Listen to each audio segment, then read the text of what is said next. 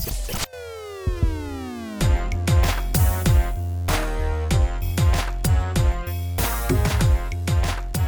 going on, podcasting world? Welcome back to another episode of the CorConsult RX podcast. After a long hiatus, I feel like Just a small hiatus. it, was, it feels like we haven't done this in forever. Well, something happened in the last couple weeks that has not happened in a long time. What happened? I'm not talking about a presidential election. Mike uh, went on vacation. Oh, yeah, I did do that. I was like, where are we going with this? Yes, I did. They're few and far between. They are. I'm. I feel like it was. It was fun. So I think I might do more often. Might now. do that again. Yeah. It was, it's a lot better than turns out it was enjoyable. studying for 12 hours for those seven days or 10 days or whatever Yeah. it was. Well, yeah. you know, So I checked out one. Checked out Grenada. nice. And uh, it turns out they have much better water and cleaner beaches than we do. Who knew? Most beaches are cleaner than Charleston. That's a good point. think, but yeah, the, the uh, Not to say, well, actually, I, we probably, you know, we should tell everybody that they're really crappy beaches and then maybe we'll get less visitors that's true. and there'll be less traffic. I don't. I think they know the beaches suck and they're still going to come here probably so. because it's definitely uh, yeah, this traffic's getting out of hand.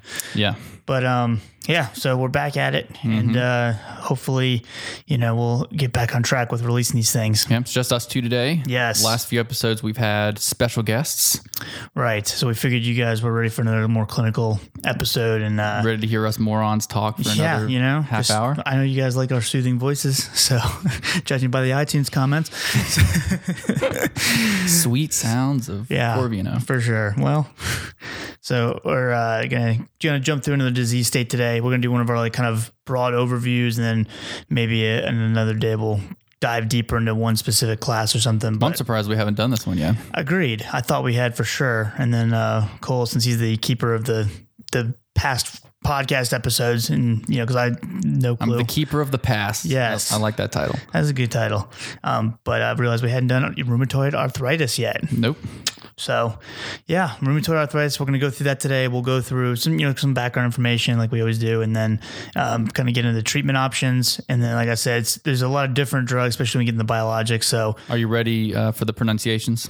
I, I'm Or are you just going brand name only? the thing. Ooh, good call. We might just do that. I have to see because I thought of them. You know, I end up just going brand name only, but I know it embarrasses me, but I like to just take them on and, and see what happens. Well, you because I like to correct my technicians as to how to pronounce things. Mm-hmm. So if I'm if I'm going to do that, I might as well try to pronounce the tough ones. well, you know, the thing is, you're a risk taker. That's what I like about you. I live on the edge. You do live on the edge. It's true. So, all right, Cole will be using generic name only. I'll be using brand name so that I sound smart. and uh, I can try to get through all these biologics and DMARDs and all this good stuff. Yeah, great. So, um, I guess we'll just start off with some background information. Uh, obviously, uh, we have done osteoarthritis bef- in the past. So, um, we're gonna we'll compare and contrast. That's one of our second. early ones. Was it? hmm I think so. Probably first 30, if I had to guess. Oh, okay, cool. Um, but so it's as opposed to osteoarthritis, this is our RA is going to be more of a autoimmune um, progressive disorder um, affecting obviously primarily the joints. Um, it's a lot of different factors kind of going in. Obviously, some genetic, there's some environmental, um, but it's definitely something that uh, is a autoimmune, your body attacking itself, um, causing the the damage and whatnot to the actual joint. Um, let me see. So as as far as like risk factors and things like that, because obviously a lot of these are not modifiable, but um, women statistically are three times more likely than men to actually eh, develop rheumatoid arthritis. Um, and it does usually affect younger patients. So the average age can be around 25 to 30 to 50, um, somewhere in that range. Which is obviously usually with osteoarthritis, we're going to see much older patients, you know, when they first get diagnosed. But the, the thing is, elderly patients can develop RA, so it's not like it's it's unheard of or you know impossible for someone who's older than fifty to develop it. It's just more common and younger. Um, also, positive family history puts you at risk because of the genetic component. Um, smoking um, can put you at risk, so another reason to hopefully get our patients to quit their cigarettes and coffee, which is not a.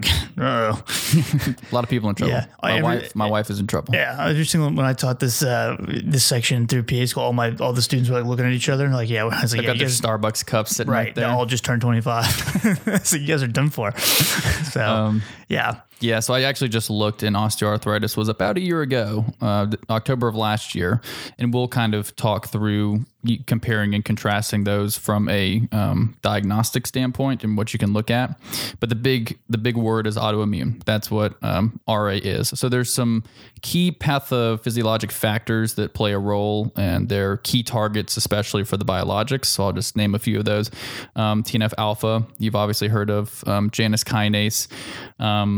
The antigen presenting cells, B cells, T cells. So going back to your um, immunotherapy classes, um, affecting bone destruction, and you have fibroblasts and activated macrophages affecting the um, bone matrix and degrading that.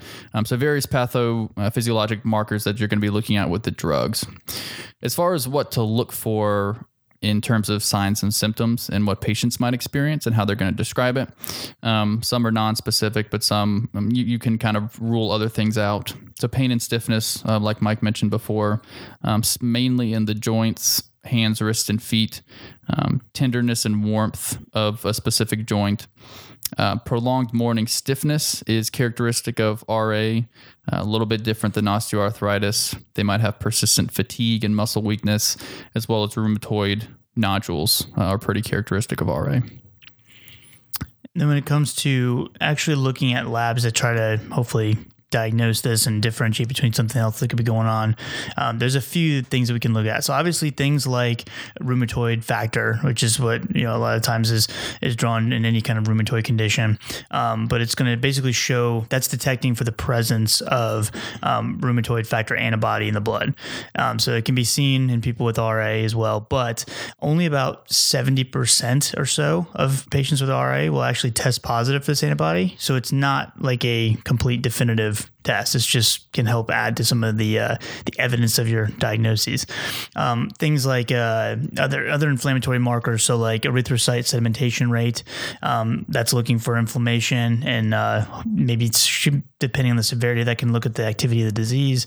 Um, C-reactive protein test or C- CRP, um, also another kind of a acute phase protein that it's going to happen or increase with acute inflammation. But one of the main kind of uh, tests to get look for is the anti-citrullinated peptide antibody, um, so ACPA. So that's going to be um, it's an antibody that is kind of against that against cyclic citrullinated peptide, um, but that's going to be like the most common sort of assay um, for detecting like early stages of arth- the rheumatoid arthritis. So, and then you have to take this and obviously compare it to all the physical exam and things like that. So it's not like these are all completely 100% one stop shop for diagnoses. Right. You put it all together with other things. And some of those other things, like I mentioned before, comparing and contrasting OA to RA. Uh, so, as far as onset, osteoarthritis, because it's um, kind of grinding away at the cartilage and bone, is insidious. It happens over many years. Whereas rheumatoid arthritis is grad can be gradual, but it can also be sudden. Um, so, usually can be a weeks to months type of timeline as opposed to years. Uh, the stiffness for OA can be a few minutes. It can be localized. Um, sometimes it can have a, um, a short gelling, as it's described after a prolonged rest. Whereas RA is a little longer, at least an hour of stiffness, um, but can be longer than that. And it's most pronounced after rest as well. The pain from OA is on motion uh, and with prolonged activity, but relieved at rest. RA, you can have pain even at rest because it's it's auto, autoimmune, um, and it can disturb people when they're sleeping. Um, RA can have fatigue, often severe, uh, with an onset four to five hours after rising, whereas with OA, you don't usually have fatigue. Uh, the tenderness localized over the afflicted joint with osteoarthritis is common, and also um, common with RA. That's the most sensitive indicator of inflammation is that tenderness. Um, there's also swelling in both. Um, effusion is common in OA. There's little synovial reaction Swelling is also rare, uh, whereas with RA, it also has effusion. Um, there's more synovial proliferation and thickening. Um, so you'll see that probably on physical exam, um, often symmetrically. So it's going to happen in both joints, and we'll talk about that a little bit later. Whereas OA can, you know, be um, uh, in one joint as opposed to the other. So one wrist and not the other. RA is usually in both. Um, unusual to have heat um, or or warmth on OA, but it's sometimes present in RA. And joint enlargement can be pretty severe, moderate to severe with RA, uh, but it's usually mild with osteoarthritis, and it usually has a, a firm consistency. It's interesting um, because I actually had a patient maybe two weeks ago who was coming to see me for diabetes. I, you know, I always start off, you know, ask them how they're doing and blah, blah, blah. And uh, before we could even open my mouth about diabetes, she's like, before we even get started, she was like, I just need you to confirm that I do, in fact, have rheumatoid arthritis. I was like, all right, curveball, I like it. So I was like, well, why do you say that? Confirm, you know, she's very mm-hmm. much convinced. She's like, well, my mom told me that's what it is.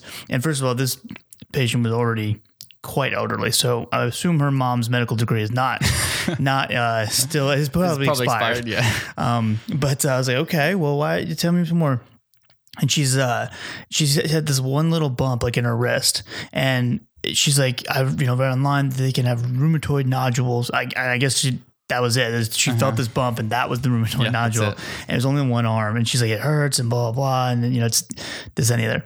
And I'm like, I'm like, listen, and I was like, okay, and I'm like, but it's it's only the one arm, right? And I felt the other arm, is nothing there. She's like, yeah, it's just this one arm. She's like, but it's definitely a rheumatoid nodule. It's okay, well, it might not be. She's like, well, no, no, no. My mom already told me it was. Again, I don't know if her, her license is, in, is still good, but um, she's uh, so it felt like a, like a cyst to you know to me like so the mother's word was not up for debate. It was not at all. And so I said, I'll tell you what, let me go. Uh, I'm gonna grab one of my buddies who's a specialist with this, and I'm gonna get him to look at it just to make sure. So I said, I feel like it's a cyst, and she and she's like, okay, and then um, she says she, she he uh, I go and get, I just get one of my buddies as PA. He's definitely not a specialist, and all right, but I had to get I had to kind of hype him up. And he walks in there and he's like, feel, you know, feels on it. He's like, oh yeah, this is a ganglion cyst. Whatever. He's, he's like, that's no big deal. They just got to take it. You no, know, she's like, are you sure? And I was like, he's a specialist. He knows. My like, mom said it was funny. And then she was all happy that she never rheumatoid arthritis. Well, that's no other symptoms whatsoever. You're, make, you're making a difference, Mike. oh man, by lying to patients about my friend's knowledge. Hearts and minds. Hearts and minds. Yeah. Sorry, I thought I'd share that long story with y'all treatment. the obvious segue. So, first line when it comes to kind of treating RA is, is our DMARDs. DMARDs. I like that term mm-hmm. a lot. So, disease modifying anti rheumatic drugs. Um, so, these are going to be kind of, again, like our first line agents. Um, these, although can be effective, not always the most effective, um, but they're also side effect profile usually a little bit better than some of our more hardcore biologics and things. So, as far as starting off with these, um, there's plenty of people who can get their RA under control with with just the DMARDs, and then we can kind of keep them here and not have to worry about jumping into the biologics. So to kind of go through that because that's like kind of a class in and of itself. Uh, it's there's multiple drugs in this class that are also in their own separate drug classes, which I feel like is kind of a weird yeah thing. But um, it's like an umbrella term. It is, yeah. So when when starting one of these, a lot of times, especially if the patient is like first being diagnosed, um, and you know, especially they're starting off with like moderate to high disease activities, you know, maybe they waited a long time to actually come and be seen.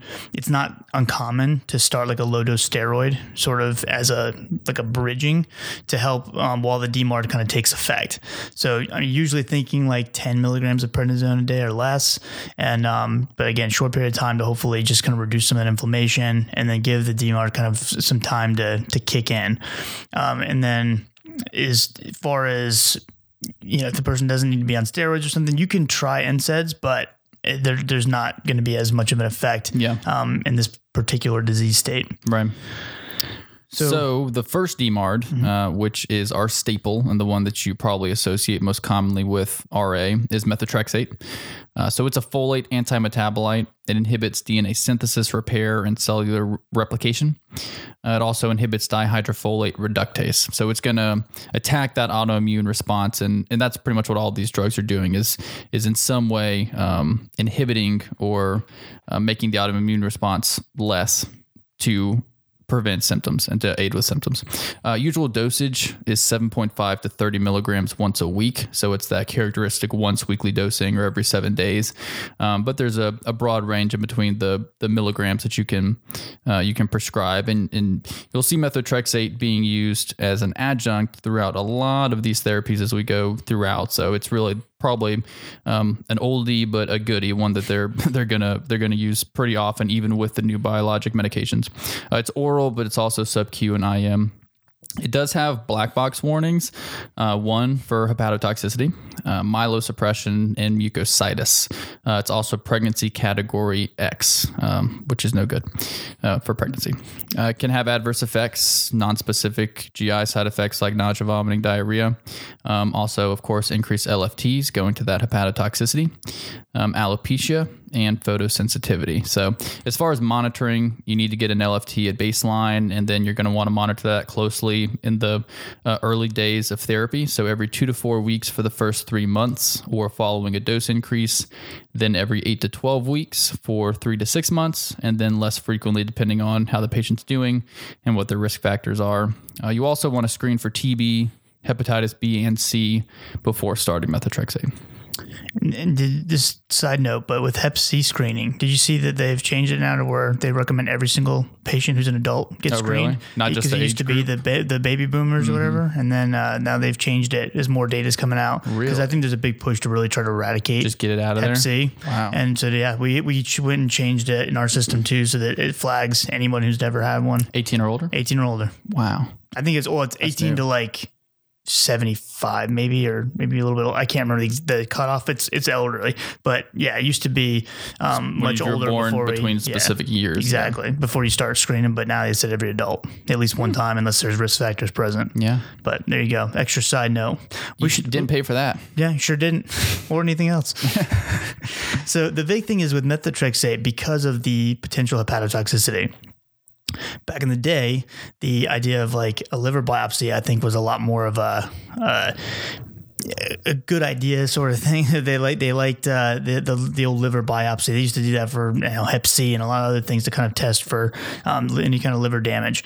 As far as today's standards, um, it's really only going to be recommended um, in a patient before they kind of at the beginning of methotrexate therapy if they have a history of like you know extensive alcohol use um, or if they actually have ongoing hepatitis B or C infections. To where there's you know especially C, obviously you can get that treated and it'll be gone. Um, B if there's a flare up going on, just to make sure that there's not any you know, current fibrosis, cirrhosis, anything going on. Um, and then also if there's like kind of like this recurring elevation of um, aspartate aminotransferase. But again, I mean, usually speaking, we can kind of look at the LFTs um, based on our normal ranges, and we don't really need to go that route. It's, it's extreme as a liver biopsy anymore. Right. Same with Hep C for that matter, Yeah. which is pretty awesome. Um, but uh, biopsies during methotrexate therapy, um, again, would be recommended only for patients who develop like consistently abnormal liver functions. So you're not going to get a liver function test back and have it be a little elevated. Next next stop, you're getting liver biopsied. It's going to be continually seeing that come up and not being able to attribute it to anything else. Maybe at that point, checking and seeing what's going on. Um, the other thing is you need to consider supplementing folate because um, since obviously this is going to disrupt um, that folate synthesis, um, folate uh, when you start to decrease. The uh, or when you yeah when you the folate levels go down, some of those other side effects that have been including the hepatic side effects, but also um, hematological GI, those things those risks kind of go up. So to, to alleviate that, you can supplement with um, folate, and they, obviously folate one milligram tablets are available, but you want to typically give about five milligrams of that um, weekly on the day following the methotrexate dose. So you're only doing it, you know, the methotrexate dose once a week. The next day, give them five milligrams of folate. Um, and then there are some patients that will take folate um, daily, but they do the one milligram basically on non non methotrexate days. and uh, again, the one milligram. So make sure you're writing a prescription, or you know, people are with prescriptive authority, um, making sure you're getting them one milligram tablets as opposed to telling them to get it over the counter. Because I don't, I don't think one milligram is available anywhere over the counter. Is it? Have you seen? I think I've it's, o- seen. I think it's always 0.8 is the max. It's usually in like um, prenatals and stuff. But make sure they get the one milligram because obviously you want to make sure that you are eliminating any potential side effects as well as good as possible. Right. And it's appropriately repleted. Um, okay, so that's methotrexate, but we will be referencing that throughout We the rest come back to you. The rest of this uh, podcast. So the next is leflunomide, uh, which is also another DMARD and uh, immunosuppressive, which was the term I was looking for before when I was so poorly explaining how to suppress the immune system. Um, it's an immunosuppressive drug. It inhibits pyrimidine synthesis, resulting in anti-proliferative and anti-inflammatory effects. It also has a couple of black box warnings. So this is the other one you want to avoid in pregnancy. Uh, it does have a black box warning for embryo fetal toxicity and hepatotoxicity as well, just like uh, methotrexate. So uh, before starting, females do need to have a negative pregnancy test prior to starting and use two forms of birth control while they are uh, being treated if they are of um, childbearing age. And if pregnancy is desired, you must wait two years after discontinuation or use an accelerated drug elimination procedure, which we'll tell you about in a second, which was new to me. I didn't know that was a thing. Um, uh, avoid if you have pre existing liver disease or if your ALT is greater than uh, two times the upper limit of normal. So if those are abnormal, this is not going to be the one for you. Um, and then uh, monitor LFTs monthly for the first six months of treatment. So as far as like the accelerated drug elimination, um, there's a couple different options. One of which I would say is probably a little bit better. Um, the first one I think is the better option would be to do cholestyramine. So eight grams of cholestyramine three times a day for 11 days. That's going to help get that medication out of your system a lot quicker. Yeah. Um, you know, it's interesting too. And I didn't think about this, but we did neurology just recently with the PAs, and uh, there's the PA drug or the MS drug that we use, um, teriflunomide, and and uh, you same thing. Concept is if you, you want to become pregnant or whatever, um, you can use the same accelerated drug elimination with the cholestyramine to get that out of your system as well. So I thought that was good. I mean, yeah, 11 days versus two years. I mean, It's a no brainer. yeah, I would do it. I mean, it, I, I haven't tasted the cholestyramine because it's that orange juice. it's gross. Yeah. Yeah. Have you tasted it? no, but I mean, I feel like, you know, I was going to say, I've why just- did you taste it? I've heard stories, but um, you, You sample, know, sample, I sample every med before. I won't name any names, but um, my texts like to joke about this too. There was this one pharmacist that, that we saw. So usually when you're laughing, it's like you know what I'm about to say. I don't. But You was, don't, it's just, just- it was the whole. I'm not mentioning names, but this person that whoever listening is gonna be like, doggone it. I know. Um, uh, anyways, you know when usually when you're checking and verifying a liquid, you smell it just to Mm-hmm. Yeah. make sure it's the right thing, right? Because it doesn't it doesn't have an NDC number on it because it's just in a in one of your own bottles. Uh, but there was this one pharmacist who not only would smell it, but he Taste would it. he would taste it. He would put his pinky on it and somehow maybe the rim or something. Yeah, I had. I saw one of those tasters as well. taste Disgusting. It's like, come on, man. I wonder what he does now during COVID. There's no way if somebody sees him do that, they're going to be okay with that, right? I wouldn't be okay with it if I like No. if I saw a guy dipping his pinky in my met, I would be like, "What are you doing?" That's like a savage. I guess, but but you know, there's also pharmacists who kind of dump the pills on their hand real quick and toss them back in as they're checking them. Yeah, but the um, thing is, when I see that him put that pinky in his mouth, I want to know how many other how many other reconstitutables he's checked that day because I feel like I might be getting a lot of spit in my top of my cap. Yeah, uh, I don't know about that So method. you've seen it. You've seen a, I t- a have. I've seen a taster as well. Nice. Kids, don't be tasters. Just students. Yeah. be reasonable.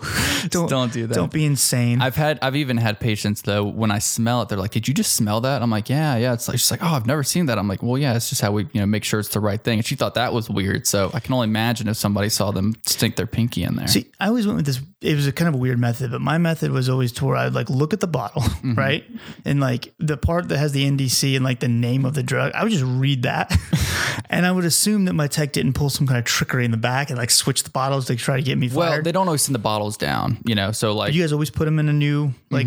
Ah, see, we didn't do that. That's Mm-hmm. Yeah. why. So Never it's mind. it's one of our bottles. And so I do know the smells. I do know the smells. gotcha. And if I but don't, you're not a taster. I'm not a taster. If you ever considered it, I've, I've thought about it. You know, you there's a- should start. you know the ibuprofen suspensions look pretty tasty. They do. So is the Tussie next I hear. Tussie.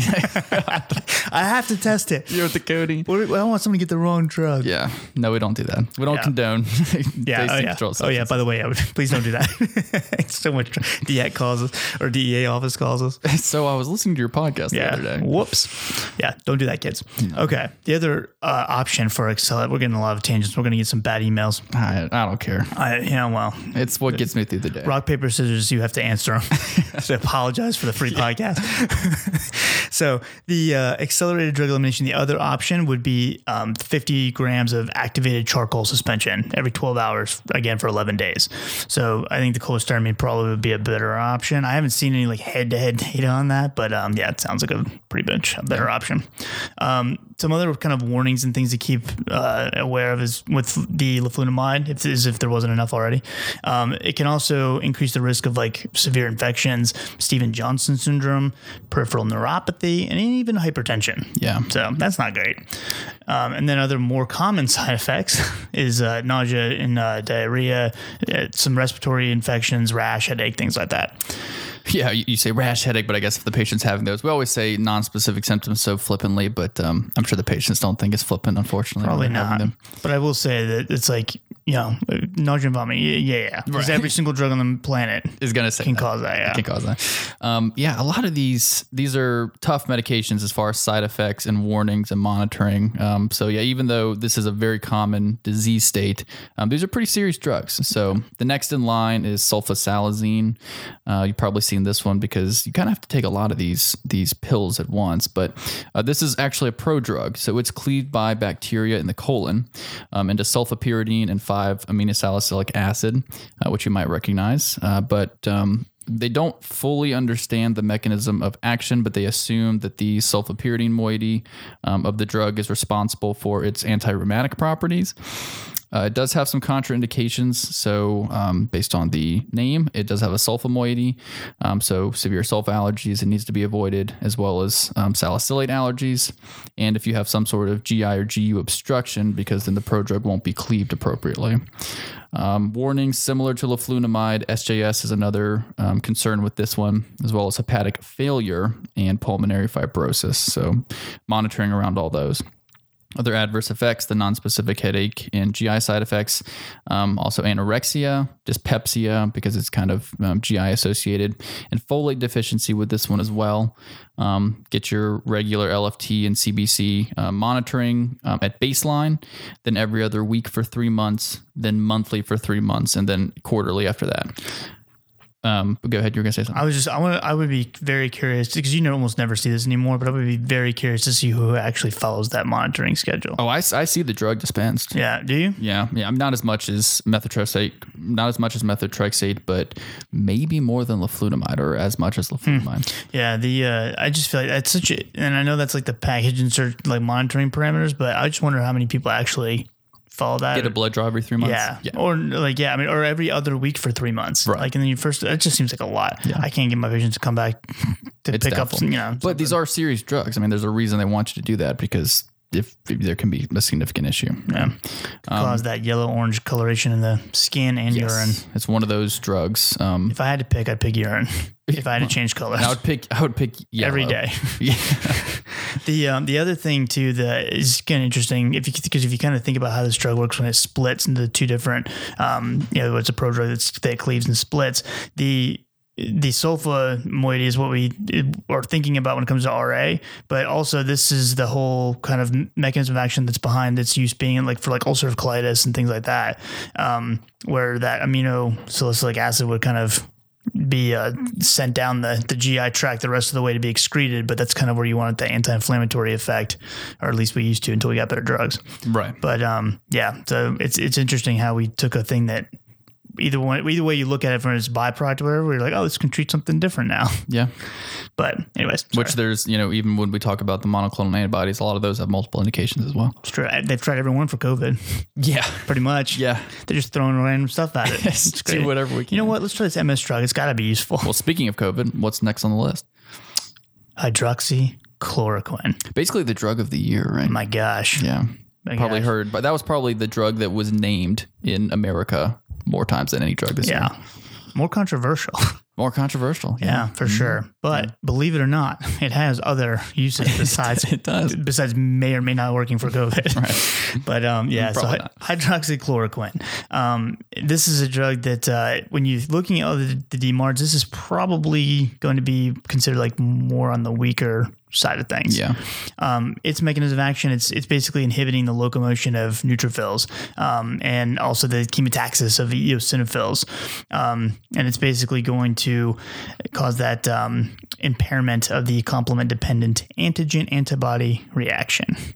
Um, some warnings you can keep in mind it can cause irreversible Oh, everybody already knows these. retinopathy. Okay, They've, ta- they've they- talked about it all year. Listen, in case you haven't watched the news because it drives you crazy, um, irreversible retinopathy is obviously the very big one, and macular pigment changes, um, and then things like cardiomyopathy, bone marrow suppression, um, everything from anemia, leukopenia, thrombocytopenia.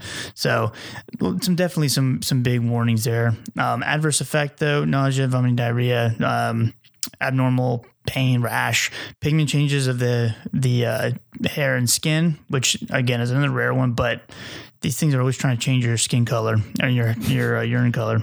They're they're tricky like that. They are. They're they're, they're rascals.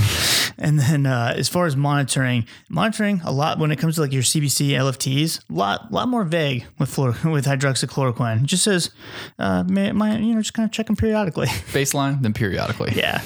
Um, now the irreversible retina issue, because you know you're not trying to cause irreversible retina damage. It's not what you not what you want to do. So patients who have um, risk factors. You know, and for developing this issue and having that retinal damage. So things like low body weight, um, patients who have like renal or hepatic impairment, um, things like that. You would want to make sure that they get an eye exam um, at least annually while they're on treatment to make sure there's not anything going on. Um, and then if uh, if patients do not have risk factors for developing retinal damage, um, get the eye exam completed within five years of starting the hydroxychloroquine, and then at that point you kind of move to annual checks Right. to make sure. Right. Uh, and you mentioned that it was a mild um, drug, and so usually it's used for mild RA um, or as an adjuvant in combination with the DMARD therapy. So if, if it's more progressive disease, um, the onset of action can be delayed up to six weeks. And if you were taken this drug for more than six months, um, it can be considered a failure if you, the response has elapsed. So if you're not getting the response you wanted for six months, you would consider that a failure with um, hydroxychloroquine. The main advantage of it is that it does lack some of the myelosuppressive, um, hepatic, and renal toxicities that you see with the other DMARDs. So that probably goes towards um, why the the monitoring is so vague because it's not as nasty as the other ones as far as toxicity goes. Yeah. So uh, yeah, that's kind of how I think about this one. Is either one a DMARD that you can combine with another DMARD if needed, because there there is double and triple therapy options of these in some cases.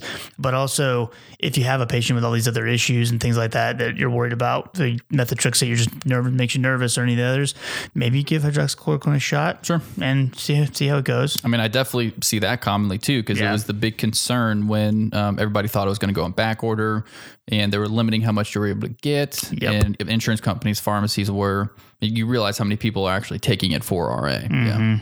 It was interesting too because I mean everybody start there's some talk about people trying to stockpile it and stuff like Yeah. that when we thought the world was ending, Mhm. and uh, it, the, to the point where I don't know if this was a state or federal thing. But I know in our state we got letters, pharmacists got letters saying if you have doctors come in and writing their own prescription for hydroxychloroquine, don't give it to them. Oh, really? Yeah, I, I got a letter from that. It was like a, I think a board of A release. medical advisors or whatever um, was saying that, that they, they don't want physicians um, writing it for themselves to stockpile it, and they don't want pharmacists filling it if they do do that. I had like a fire chief in our area come and he was going to all the pharmacies in the area and asking them if they had an adequate supply of Plaquenil.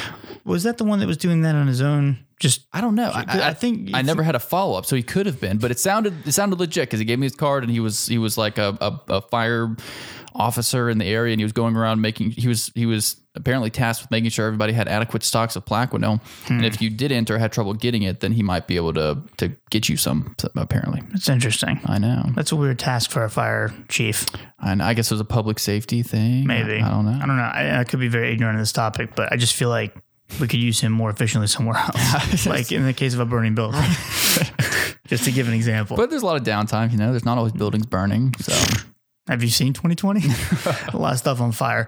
that's true. But uh, yeah, so those are our, our DMARDs that we have as options.